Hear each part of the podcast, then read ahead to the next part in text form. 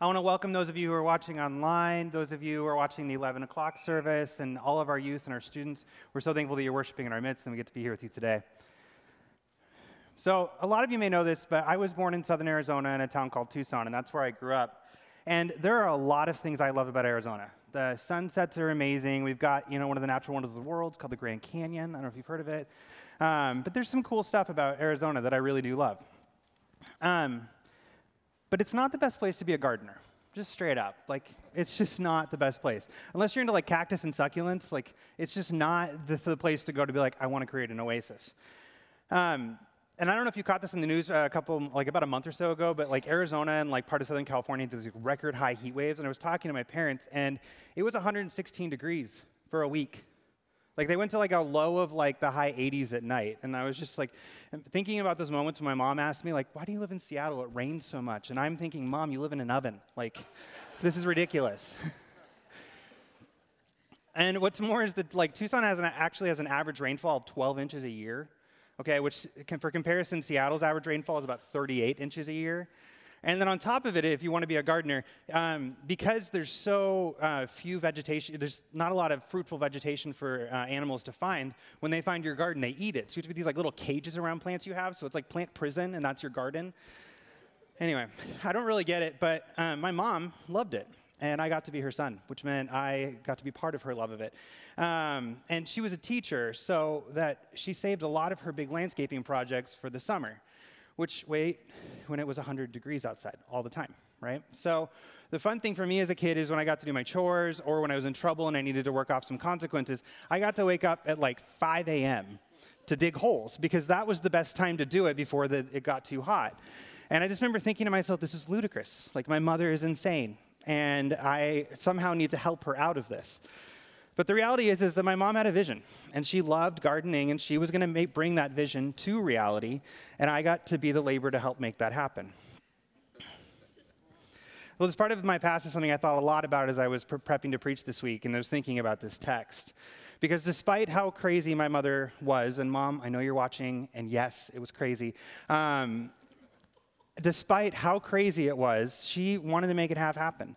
And no matter how many times some plant died and we had to figure out some other solution, or it got eaten, or that the odds were just stacked against us because it was a desert, um, she just kept trying and kept persisting.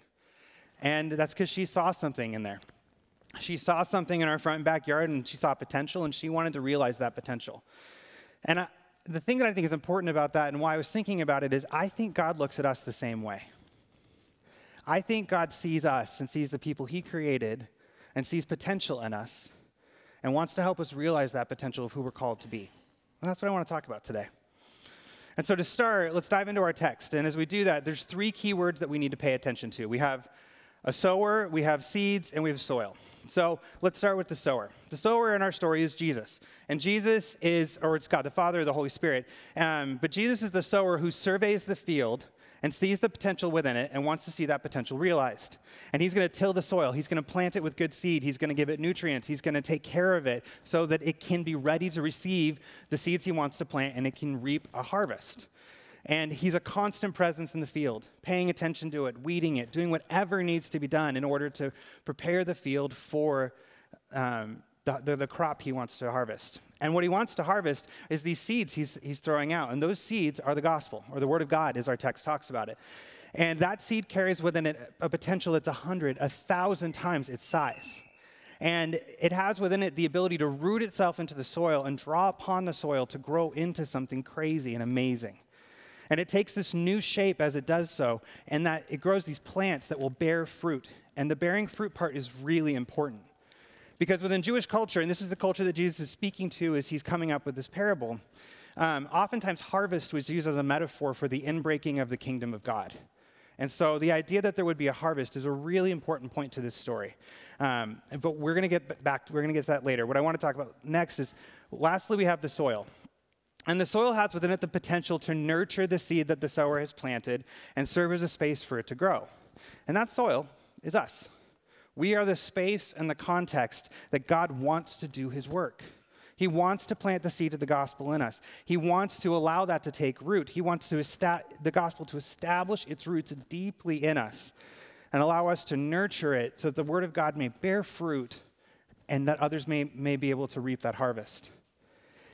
And I think this is the place that it's really easy to get tripped up in our parable. Because I, I don't know about you, but I, sometimes I want to imagine a little bit of a different twist to this story. Because the reality, at least for me, doesn't have to be for you, but for me is I don't like being called dirt. It's just not, not my favorite thing in the world, right? Like, I'm not to go up to Rich and be like, hey, Rich, you're dirt, okay? Like, it's just not a compliment. It's not something I enjoy being called. But as I was reflecting on, like, what is Jesus doing here? It actually started to make more sense to me. And I realized that I don't think being dirt is such a bad thing. Because ultimately, it's what we're made of. If we go all the way back to Genesis 2, all the way back to when God is shaping and forming the world, what he does is he takes a bunch of dirt, he molds it into the shape of a man, breathes his, his breath into it, his life giving breath, and Adam comes to life. And all that separates Adam from being dirt is that life giving, sustaining breath of God. So when Jesus calls us dirt, he's actually calling us what we are. That's what we were made from. And so it's not a put down. In fact, it's acknowledging who we are and that there's potential in us. And Adam is the person we've, we've all descended from, so we get to share in that identity. And even Jesus' critique of these different kinds of soil, it's not to denigrate the soil. It's actually to say that the soil has potential and that there are things that are blocking it from its potential. And that's what he wants us to address. He knows that we have it in us to nurture the gospel, he knows that we have it in us to bear fruit. But the problem is, and this is as our parable points out, there are many times that the soil isn't ready or isn't able to receive the seed that Jesus is trying to plant. And so the seed lies dormant. And it doesn't grow, and it's unable to fulfill its purpose. And as I say that, the problem solver in me wants to go, This is a really simple solution, Jesus. Like, this isn't a hard thing to think about. If the soil's not good, you either need to find a different soil or a different field to plant in, or fix the field that you have. Well, the thing is that with our, sow- with our sower, Jesus, is that he's not going to give up on his field. He's picked his field, he's picked his people, and that's us. And he's not leaving us, he's not forsaking us, he's not going anywhere. We are his and he is ours, so he's going to deal with the field he has and love us in the midst of it.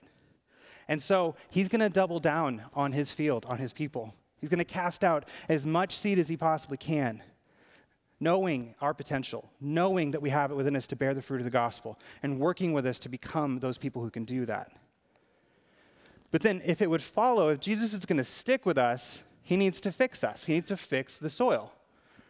But again, there's another challenge here, and it's this that despite Jesus' power to remake us, to remake this field and remake it perfect, he's not going to do that at the expense of our choice to choose to follow him.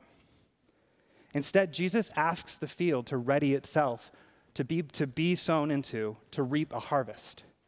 He wants us to partner with him in this process and to help uh, and to ask him to help us identify the rocks and the thorns and the things that keep seeds from taking root. Because while we have a God who is all powerful and all capable, he's not going to impose himself on us. He's going to invite us into a new future and equip us for that future and for the potential he created us with. He wants us to choose Him. He wants us to choose to be healthy soil, soil that's capable of nurturing the seed of the gospel and helping it to bear fruit. So then I think we arrive at the very simple but I think hard truth of our parable. Jesus is sowing the seed of the gospel in our lives, and our job is to be the soil that allows the seed to take root and bear fruit. Now, I mentioned that I spent a lot of time helping my mom plant her garden oasis in the desert. And one of the things that we had to pay attention to a lot because it's the desert and it's devoid of anything healthy um, and sustaining is that we had to make this dirt into good soil. And so the couple things that we had to pay attention to were we had to pay attention to the health of the soil, like is it too acidic, does it need nutrients, that sort of thing. We also had to pay attention to the texture of the soil. Be, you know, if, if soil's too sandy, the roots can't take root, and so they move around. Um, and if it's too firm, if there's too much clay in it, there's no room for roots to grow at all. So you're trying to find this, this medium between the, of all those things. And so we would work on that. And I think that in the same way that my mom and I had to work on this soil, we need to do that in our own lives. We need to look at our own health. We need to ask are there things in us that make us too acidic to receive the gospel? Maybe there's sin in your life. Maybe there's something that you're struggling with. Maybe there's a hard season that you're going through. Maybe there's someone you haven't forgiven. Whatever it is, whatever it may be, we need to look at that and see how do we deal with that so that we can be ready to receive the gospel. And in the same way, we also have to look are there nutrients that we need in order to be able to nurture and to grow the gospel? And even the healthiest of soils, year to year, needs to be nurtured and needs, needs these nutrients added. And so, and the way God does that through us is by providing wor- us the opportunity to worship, providing scripture, speaking to us in prayer. He gives us the ability to become the disciples we're called to be. And there's no shame here. It's easy to become complacent. It's easy to settle into a way of living that doesn't seek those things out. But to be soil that is ready to receive the gospel, we have to step into that. And in the midst of doing that, God's going to give us taste of the kingdom and invite us into what it could look like to see the gospel bear fruit. And lastly, we need to address the texture of our soil. We need to make sure that we have the right amount of space so that when the gospel starts to take root, there's places that it can actually grow. And the best way I found to do this that I'd invite you into is to start serving others.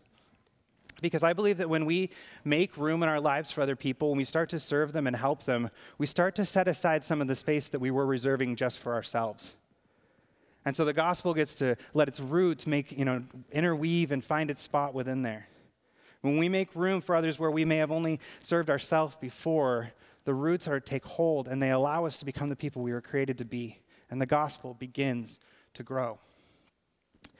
Now, I was talking about this with my fiance Julie, and she kind of smirked as she was like, I, she was reading through it, to help, the sermon to help me out, and she said, "Do you want to use my cat story?" I was like, "Okay, let's do this." So, when Julie was a senior in high school, uh, she had seen uh, and heard about all of the stuff that was happening in Louisiana in the aftermath of Hurricane Katrina. And she and her friend Katie wanted to go there and help out and do some relief work. They felt like that's something God was calling them to do. And so they started to research ways to get there. They needed to raise money, and they were so they were kind of on this path of trying to figure out how to get there. And as they were doing that, one night Julie hears a knock on her front door. And it's her neighbor. And her neighbor is distraught. And she's carrying this framed photo. I want you to think about this this framed photo of her cat, Mr. Snuggles. Um, I say this as a guy who has framed photos of my dog, so um, no judgment there. Um, but Julie, who I love and adore and is very sweet and very kind, um, also hates cats. Like, I think she might look, she won't say this, but the face she has when she sees them, I think she thinks they're demons that walk around that we've accepted like detests cats. And so as the, her neighbor's telling her this, she's just kind of, I, I, I imagine that she's sitting there thinking about what empathy for a lost cat might be. And so she's nodding through this. And the neighbor finishes telling her, she says, Yeah, sure, if I see it, I'll let you know. Shuts the door, goes on with her life. It's, doesn't want a cat in her life, so she's not really worried about this. But a couple days later, she's driving home, and it's this dark, stormy night. It's raining. She's talking to her friend on the phone, and all of a sudden, who does she see caught in a storm drain? Mr. Snuggles right? And Julie's sitting there and she's narrating this whole story to her friend, and she's just like, I do not want to go in the storm drain. I'm not going to go in search of a cat. Like, this is not happening. Like, no. but her friend's like, well, you at least need to go to your neighbor and say, this is where Mr. Snuggles is. And she's like, okay, I can do that. So she goes and goes to her neighbor's house, tells them where Mr. Snuggles is, helps them find it and that sort of thing, moves on with her day and is just thankful that the cat thing is over and she can move on with her life. Well, the cool thing is she wakes up the next day, at her front door, there's 300 bucks in an envelope. The Crazy thing is, is that was about half of the money Julie needed to get to Louisiana. Half of the money she needed to go on this trip that was incredibly formative for her. It was the first time she saw people using their gifts and their vocation. The first time she saw that, hey, the things that are in me that I'm good at, I can use to serve other people. And she got to serve the poor, she got to serve people who were affected. Like, she got to see a whole different context and realize that there was opportunities in her life to serve others and to be invited into that. And so the reason Julie's chuckling is when she's reading this, is she's saying, well, I guess for me, becoming good soil was getting out of the car and helping find Mr. Snuggles. Because doing that allowed the gospel to start to take root in me and let me step into that kind of life. The question I think that all of us are wondering is okay, well, then what does this mean for me? Like, I don't, I don't think Mr. Snuggles is going to show up lost in my neighborhood, so what do I do? What does this mean for my life? And my push to you is this yes, you need to take a good look at yourself and you need to assess whether or not you, your soil is good. And there's no shame there. All of us are called to do this, and this is what the text is, is calling us to do, is to assess our soil and see if it's good. And if there's work to be done on it, do it. There's a simple imperative there. And Jesus isn't mincing words. Because the point is that even if you get good, pristine soil, that on its own is not enough. The point of the parable isn't just about becoming good soil, it's just one step. And I think there's a misnomer. Sometimes this parable is referred to as the parable of the, of the, soils. And I think calling it that misses the point because it's the parable of the sower, the one who is sowing the gospel. And we are called to participate in that. And so the impulse that we just need to work on ourselves here is wrong. This is not a self help narrative from Jesus. This is a life we're being called into. And so instead of focusing on ourselves and making our soil ready, God's calling us into something more and to go further than that. Because Jesus is not just talking about soil management for its own sake. He only cares about the soil in relation to that it can bear fruit. And that's what he's calling us to do, to bear the fruit of the gospel. But there's a catch. And the catch is this in order to bear fruit, we have to make ourselves open to whatever the gospel is going to do to us. Because as those seeds get planted, as those roots start to grow, and that's what the gospel will need to do in order to grow in us, those roots are going to start to wiggle into our lives, into the spaces and places that were neat and tidy for us.